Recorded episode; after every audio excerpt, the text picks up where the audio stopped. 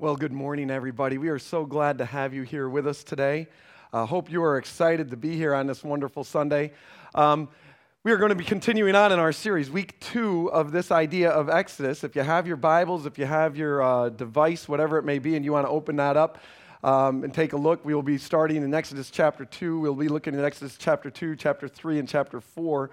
Before we do that, I just want to I just want to take care of a couple of things. I I pick on Dawn about not being long because that's my job to go long. So, right? And had I known, I would have dressed as Buzz uh, Lightyear today had I realized that was the proper attire for the day. But um, let me, I, I, when, you, when, you, when you do what I do, and I, I, I so enjoy, I'm so thankful for all your, your kindness over the last year. I mean, there are a number of people who make your life um, so much easier. And it's people like Dawn that lead a children's ministry that take care of the children back there. It's people like Mason and others who have stepped up and leading up here in front. And uh, Jay does not have an ugly mug, but brought a big smile to my face when I saw him this morning. So I, so I didn't see it as ugly or anything like that. But the whole group up here, you're so happy to see them and what a wonderful job they do. And then the other part that, uh, that frequently goes un, unnoticed or unrecognized until something goes wrong. Don't you love that when your job is a job that nobody notices except when something goes wrong, right? Um, yeah, there's yeah, exactly. Um, and that's the tech people. They they always do a wonderful job. Yeah, you can give them a round of applause. As a as a matter of fact, without the screen here, right, you guys would just be doomed with me going on and on forever. Uh, he is back there keeping me on track, keeping me moving, saying, Joel, you've only got so much time. Let's keep moving here. Let's get going. But um, I, I want to announce this week if you haven't, if you are somebody that has a little bit of a skill in tech, or if you have an interest in tech, there is sound back there. There's lighting. There's also working the, working the sli- uh, screen, keeping uh, the slides and everything like that so that we sing well, so that we can see the scripture up here on the screen with us as well. If you have an interest in that, we would encourage you to go back and uh, meet with them. Christian is back there this morning. He would be glad to say hello and tell you what they are, what they are looking for in that. Um, I used to like Christian. I know, uh oh until this week. Um, he put a post out on Facebook. My, I, I, am not a huge social media guy, so if you try to reach me on that, I apologize. I, I miss, I miss so much of that. But um, my wife was telling me, hey, we're, we're looking for tech people. Christian put a t- post out there that if you can deal with Joel's lousy puns, I don't think that was the term he used. All right, but I, I, that's the way I interpret things, okay? And um, something about sports. I, I didn't even realize I ever mentioned sports up here. Do I do that on occasion? I, I, didn't even realize I was a sports fan. But uh, he, uh, he invited people to come back and help. But uh, in all seriousness, I am so thankful to them. They do a great job. And if that is something that you're there like, hey, I, I do have a little bit of a I do have a little bit of an ability in there, um, go back and see them this morning. They would be glad to have you help them. So thank you to them. Thank you to everybody who makes so much work work so well here. And even as Dawn mentioned, thank you so much for those of you who give. Um, I pick on Dawn, but at the same time, I love it because her heart comes up here and her heart for ministry, her heart for children. And uh, that is what we love to see. We love to see a heart, people who have a, people who have a heart for people serving in ministry. So we are so thankful that you are here this morning. Thankful for those of you who give to make this ministry do what it does, ability, the ability to do what it does, or anything like that. Thank you to each one of you. So today, is a, is a wonderful day. I don't know how many of you, a few of you are dressed in costumes. Some of you are in tremendous costumes, right? And some of you are in the same one that you wear every week. So I'm not certain about that. But today is a great, great day. And um, I, I hope you're excited about it. I'm excited about it because today is Reformation Sunday. I don't know if you're aware of that, right? I hope some of you are. But today is Reformation Day. As a matter of fact, it is 504 years ago today, if you're keeping track, 504 years ago today, that Martin Luther posted his 95 Theses on the Wittenberg door. And if you're there like, I don't really know what you're talking about with that, let me just tell you the reason that you are in a church like this today can be traced back to that moment in history, that moment in time, more than likely, because apart from that moment in time, that is when Martin Luther took on the then Pope and the Catholic Church altogether. And and th- this is not anything bashing, nothing bad or, at all that I say there, but it was there were things taking place. There were the sale of indulgences that were taking place at that time. And Martin Luther, and the sale of indulgences was if you pay the church enough, we will forgive your sin. So I would come and to somebody like Joel and say, Hey, Joel, I really don't like my neighbor. I'm going to burn down his house. How much does it cost me if I go burn down his house? Ah, you know what? Give the church 500 bucks and you'll be fine. That's a slight exaggeration as to how it goes, but that was the idea of the sale of indulgences. All right, I could buy off my sin was the idea there. And Martin Luther took that on. And understand, in doing so, he took on the power of the Pope, which then was, uh, is still very big today, but then was even more powerful in the world. And as a result of that, as a result of that, um, let me say it this way uh, the best way that I can say it, a civil war within Christianity broke out over the next uh, 30 to 50 years of his lifetime. And Martin Luther did not intend for that to be the case. But that is where most of our Protestant denominations, a Protestant denomination, that is what we are, would trace back to the days of Martin Luther. So it is a great day in the history of the church. Now, it also can be a painful day in the history of the church. Why? Because we see that, there, that there's been bruises, that there's been bumps, that there's been tears within the church all throughout the centuries. But I, I say that to remind each one of us of this people. We are people broken people, which means that sometimes broken people are involved in churches as well, right? And sometimes it doesn't always go the way that it should. Sometimes some of those broken individuals, all right, lead in bad manners. And that's what was happening back then within the church, right? And while the church has its bruises, while it has its bumps, while it has its history of things that, you know what, we may not look back at and say, that is what we love the fact is, of the matter is still this Christ died for the church. God gave his son for the church in spite of all those bumps and bruises. So that is something worth celebrating. Hopefully today you can celebrate that Reformation Sunday, the posting of the 95 Thesis, Martin Luther King. I love it. And it also kind of combines with our story today because our story today, talking about Moses, is about our lives. All right? And within talking about our lives, we have a history. Martin Luther had a history and still has a history, and it's not all perfect, it's not all pretty, it's not all, uh, it's all, not all pristine and beautiful. All right? There are things there that Martin Luther, you, you, you really goofed up on, but there's also some things there that he did really well. Uh, um, um, going to the power, instead of the power in the hands of a pope, in the top, but rather the power is through the Bible, through the Word of God, and translating that into the common person's language. Martin Luther did that, translated it into German, into the German language, and then got that posted around. And the Bible started getting out into the hands of people instead of others just telling people what it said. And our challenge here always is that you be students of the Bible.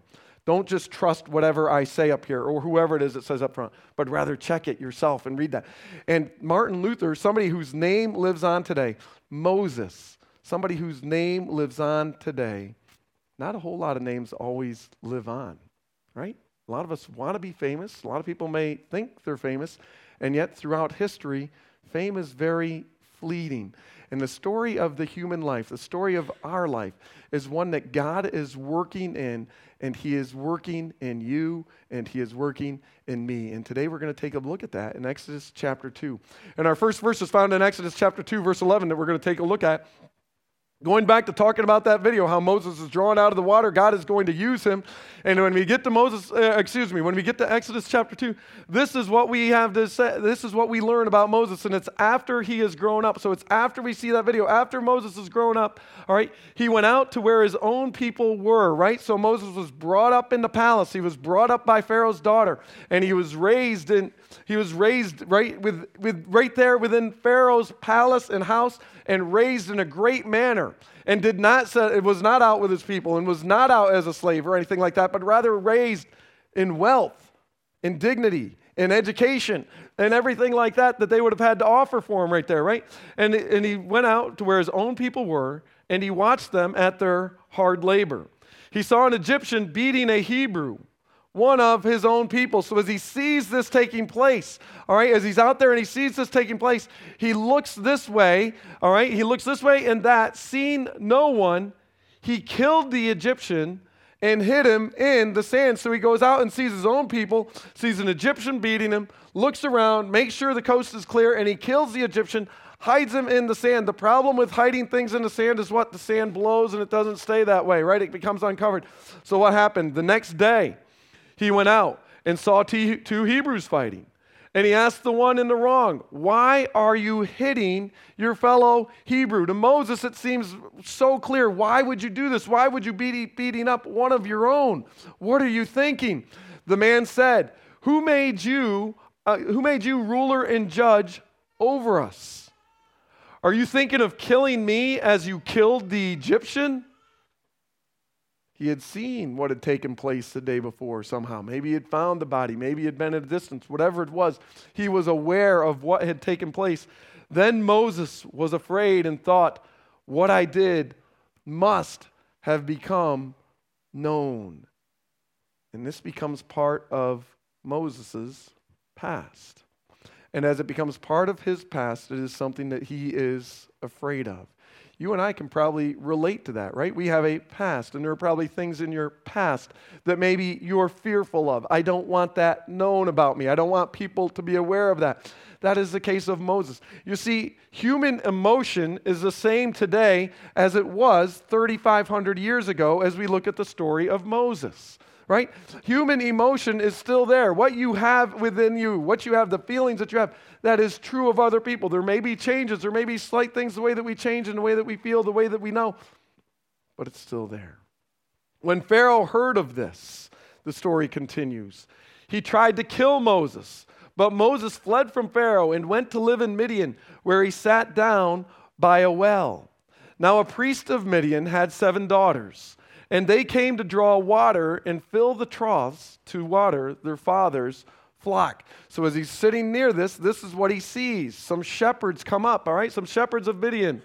Excuse me, some shepherds come along, um, came along and drove them away. But Moses got up and came to their rescue and watered the flock. So, as these daughters of Midian are there, Moses sees what's taking place. The shepherds come and they are mistreating them. And what does Moses do? He helps the ladies there. Once again, seeing people in need, he offers help and brings help. Moses agreed to stay with the man who gave his daughter Zipporah to Moses in marriage. So this was the deal that took place, right? Hey, I'm get to I get married here as well, all right? So he comes out there, he helps out, and a love, a romance, whatever it is, however it works there, all right? It buds and it starts there. Zipporah gave birth to a son, and Moses named him Gershom, saying, I have become a foreigner in a foreign land. Moses, aware of his past, the upbringing in Pharaoh's, in Pharaoh's palace, leaves because of this murder because Pharaoh is now after him. And he goes to a foreign land. And when he becomes a, uh, a, foreigner in a foreign land, that is what is on his mind. All right? During that long period, so it's not just a short period of time, but a long period, the king of Egypt died. The Israelites groaned in their slavery and cried out, and their cry for help because of their slavery went up to God. God heard their groaning and he remembered his covenant with Abraham, with Isaac, and with Jacob. So God looked on the Israelites and was concerned about them.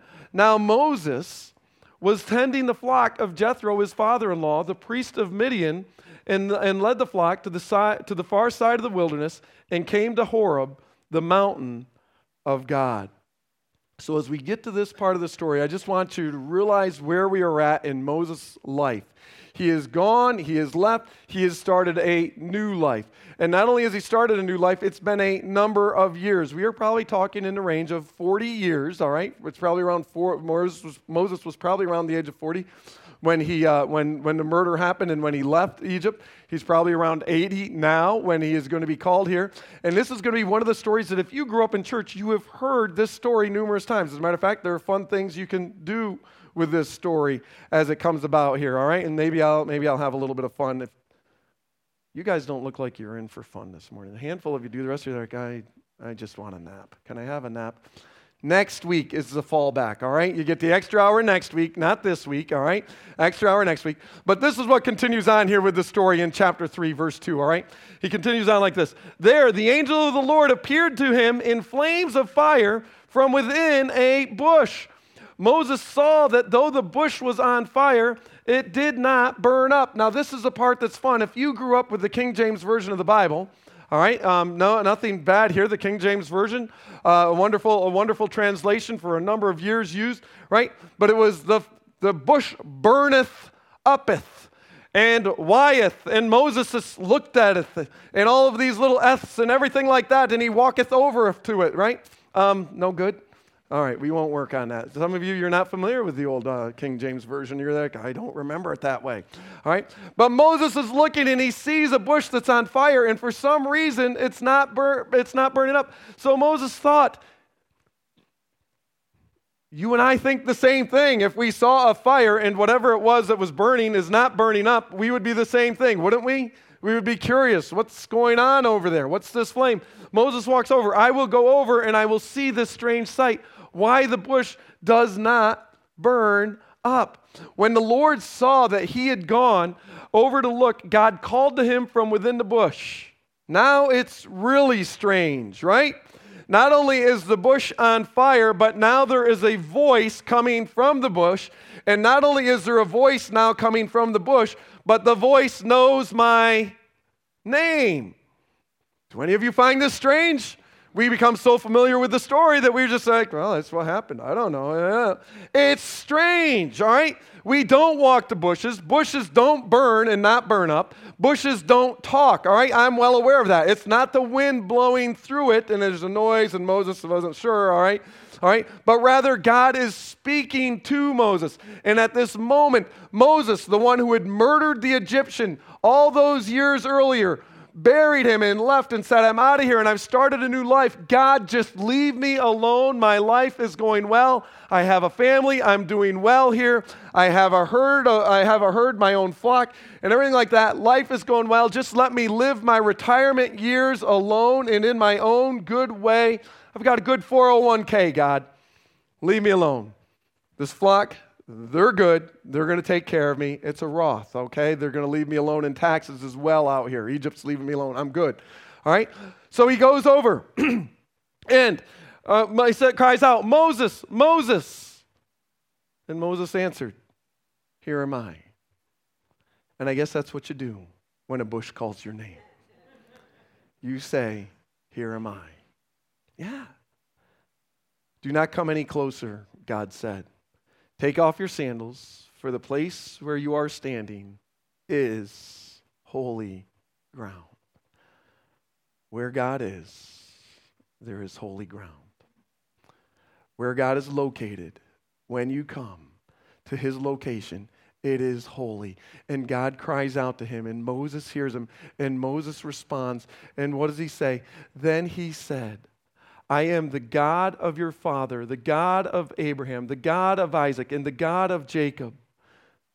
At this, Moses hid his face because he was afraid to look at God. One of the things that I love about this passage is God lets Moses know exactly who he is. Now, for you and I, it might be easy because we're so familiar with the story. And for you and I, we don't worship other gods. We don't worship the sun god. We, right, we worship the money god or the fame god or the popularity god. But, but for Moses, um, God's making it aware. Moses, you're in this foreign land as well. My people are in a foreign land. But I want you to know that I made a promise to my people. I want you to be aware I made a promise to my people. I made a promise to Abraham. I made a promise to Isaac. I made a promise to Jacob.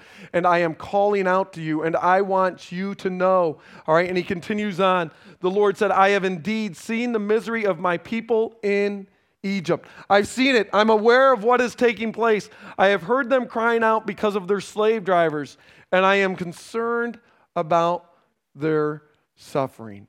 So I have come down to rescue them from the land of the Egyptians and to bring them up out of the land into a good and spacious land, a land flowing with milk and honey, the home of the Canaanites, the Hittites, the Amorites, the Perizzites, the Hivites, and the Jebusites. God is letting them know there is something that I am ready to do. And now the cry of Israel, of the Israelites, has reached me, and I have seen the way the Egyptians are oppressing them. So now go. I am sending you to Pharaoh to bring my people, the Israelites, out of Egypt.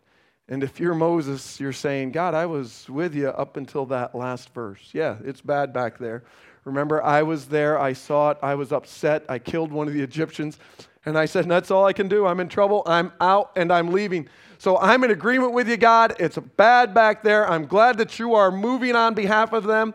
Go back, take care of them. Hang on a minute. What, what's a, so now I am set. Me? Why me? I'm good over here. Like I just said, my life is okay. I'm doing well. Leave me alone. I'm here. All right. I believe in you. I think you're wonderful, but God, find somebody else. Those are going to be the thoughts that go through his mind here in a little bit. But I want you to know God comes down and he grabs Moses. Hang on a minute, God. Moses has a he has a he has a past that's not the best. There's a lot of people here, right, this morning that haven't killed anyone. I, I hope that's you. All right? Taking a step back, all right? Um, anyway, right, we, we God, Moses. I want you to know we have a past, and you may let your past define you. But God doesn't. One of the things within church, all right, we're good at letting people's past define them as well. Oh, that's your past. Okay, we, we, we don't mind you being here, but you're going to stay afar, right? Church can do that. People can do that. They can see your past and they can look at you and they can say, eh, we're, we're a little nervous about that one. And sometimes it's correct. Sometimes it's correct because sometimes we do things that, that limit us and our ability to serve, our ability to do certain things because of certain behaviors, right? That is true. But when God sees your past, He still has something that you can do. And God doesn't let your past define you. So when you walk in and you have a past that is holding you back and you say, I can't do this because of that, Know this God is able to work with that, He's able to work through that. He is able to bring you out. The story, the story um, as we look at that story in Moses there, I, I just want to jump us over into Luke because one of the things that I'm interested about the past is Jesus tells a parable in Luke. And, and the parable that he tells in Luke is of two men one a Pharisee and the other just a regular tax collector. Just and, and in the New Testament, the tax collector wasn't something that was good. It was viewed as a sinner. He was a sinner. And in Luke chapter 18, we're told these words: Two men went up to the temple to pray, one a Pharisee, and the other a tax collector. And Jesus, as he goes on and tells this parable, tells that the tax collector, he goes up to the temple and he prays and he says how wonderful he is. Lets God know that, you know what, I fast twice a week um, Lord, I give a tenth of all that I have. I'm really, really good. And God, you're probably glad to have me. I don't have a checkered past.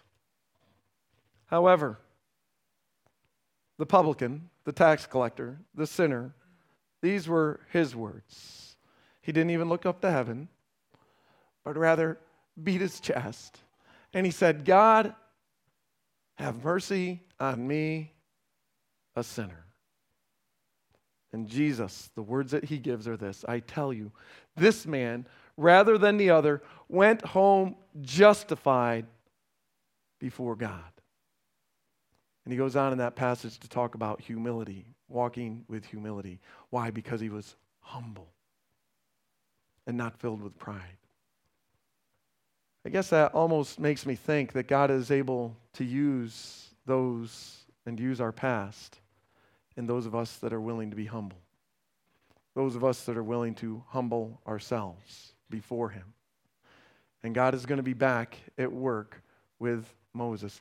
You see, God isn't running from your past. He's using it. For many of us, we think that we need to run from our past. We need to get away from it. We need to be afraid of it. We need to be fearful. Nobody can find out about it. No one can know. But rather, God is there like, listen, you don't have to run. I will use you in spite of your past. Can you be like the publican? Can you beat your chest and say, God, have mercy on me, a sinner? Someone's fallen short. Back to our story, all right, back to our story of Moses. But this is what Moses said to God Who am I that I should go to the Pharaoh and bring the Israelites out of Egypt? Moses, his immediate question God, who am I? I'm not the one that I should do this. As a matter of fact, like I said, I'm fine over here. Moses, who are you? You're someone that grew up in Pharaoh's house. You know their ways. You have access. You have knowledge. You have education that nobody else has within your people. Do you understand that, Moses? I drew you out of a river. It may have been the daughter of Pharaoh that drew you out, but understand that it was me that was working behind the scenes and brought you up out of the river. I'm the one that had you raised in that location. I'm the one that had you set up there. I am the one that is calling you to now go back, and you are going to lead my people out. And God said, I will be with you. Right? Hey, I'm going to be with you. And as God said, I will be with you, Moses said to God, Suppose, what if I go back and they don't listen to me? Suppose I go back and they don't hear me. Suppose I go back and they mock me. Suppose I go back and they remember my past.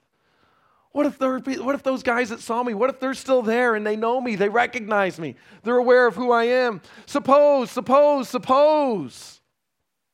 Do you ever do that with God? Go back. God, suppose that this gets found out.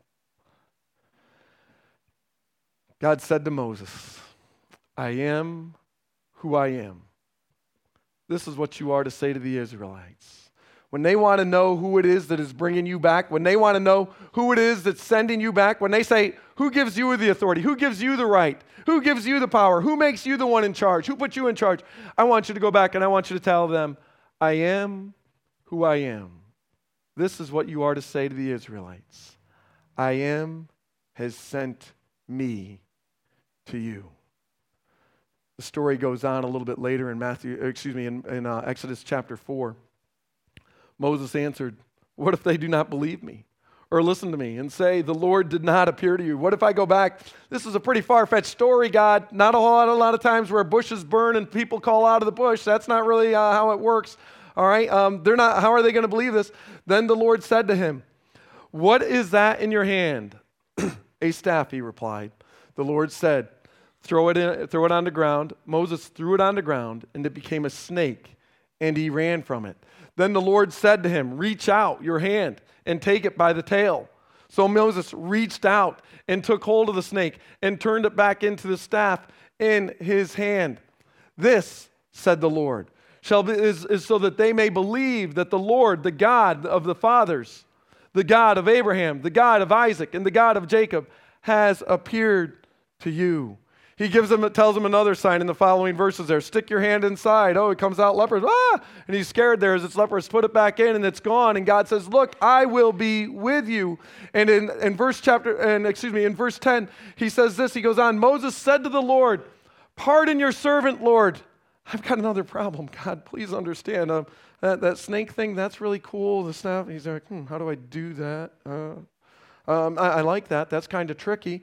Uh, that leprosy, th- I don't like that one. That's really scary. All right. But God, I've, I've got another problem. Pardon your servant, Lord. I've never been eloquent, neither in the past nor since you have spoken to your servant. I am slow of speech and I am slow of tongue. God, God I, have got a problem talking. I, I, can't talk well. Don't you see that? I, have got problems, Lord. I, I think you have the wrong person. You see, Moses saw his limitations. And you and I, we may let our limitations define, uh, define us, but God doesn't. Right? Sometimes we get caught in this idea that maybe I need to know more, I need to be stronger, I need to be better at this, I need to be better at that, I need to do better, better, better, better, and then maybe I can serve God. Maybe once I get good enough, God will use me. And the point of this passage right here is God is reaching out to Moses and he's letting him, no, no, no, Moses, I have prepared you just as I wanted you. I have prepared you the way I want you to be. Yeah, did you do some things outside of what you were supposed to do? Absolutely, but you are still the one that I am choosing. You are the one that I am taking back. I am going to use you. Do not let your limitations define who you are. See, when I am weak, then he is strong. The Apostle Paul tells us that. In my weakness, he is strong. You see, in our story of the Pharisee, the Pharisee thought, thought, he was the one that was strong. He was the one that could be used. He's the one that should be used. God, look at me. Here I am. And God said, I'll tell you what, the publican, I'll take him. The one that says, Have mercy on me, a sinner. The Lord said to Moses, Who gave human beings their mouths? Who makes them deaf or mute? Who gives them sight or makes them blind? Is it not I, the Lord? Now go, I will help you speak and will teach you what to say. One of the amazing things about this passage as it continues on is God is going to let him know you are going to be like God to Pharaoh. When you go and talk to him, you are going to be like God's voice speaking to him. And I am going to deliver my people through you, Moses. God isn't worried about what you lack, He's providing it. Sometimes I see everything that I lack. Sometimes you see everything that you lack. Oh, I can't do this. I can't do that. God provides. God is ready to work. God is willing to work through you. Are you willing to allow Him to work through you? Are you willing to allow God to use you in the manner that He would desire and look to use you? You see, for each one of us, for you and for me, your past doesn't define you. Don't let it do that. See, God doesn't, you look back at that and say, oh, that's all you are. You're just no good drunk. You grew up that way and that's the way you're always going to be. That's what people may say about you. Mm-mm. God doesn't say that about you. He's ready to use you. Are you ready to be used by Him? God isn't running from your past. Are you running from your past? God isn't running from it. He's ready to use it. Think of the story of Jonah. Jonah decided to run from God, right? If you're familiar with that story, Jonah decided, I'm going to run from God. He couldn't. He couldn't get far enough away. How far do we have to go to get away from God? How far do we have to go to get away from our past? The problem is we can't get away from it. It's there. And it may be checkered, it may be hurtful, it may be something we don't want to deal with. But God can use it, God can use you. You may let your limitations define you. Is that you? Do you let your limitations define you?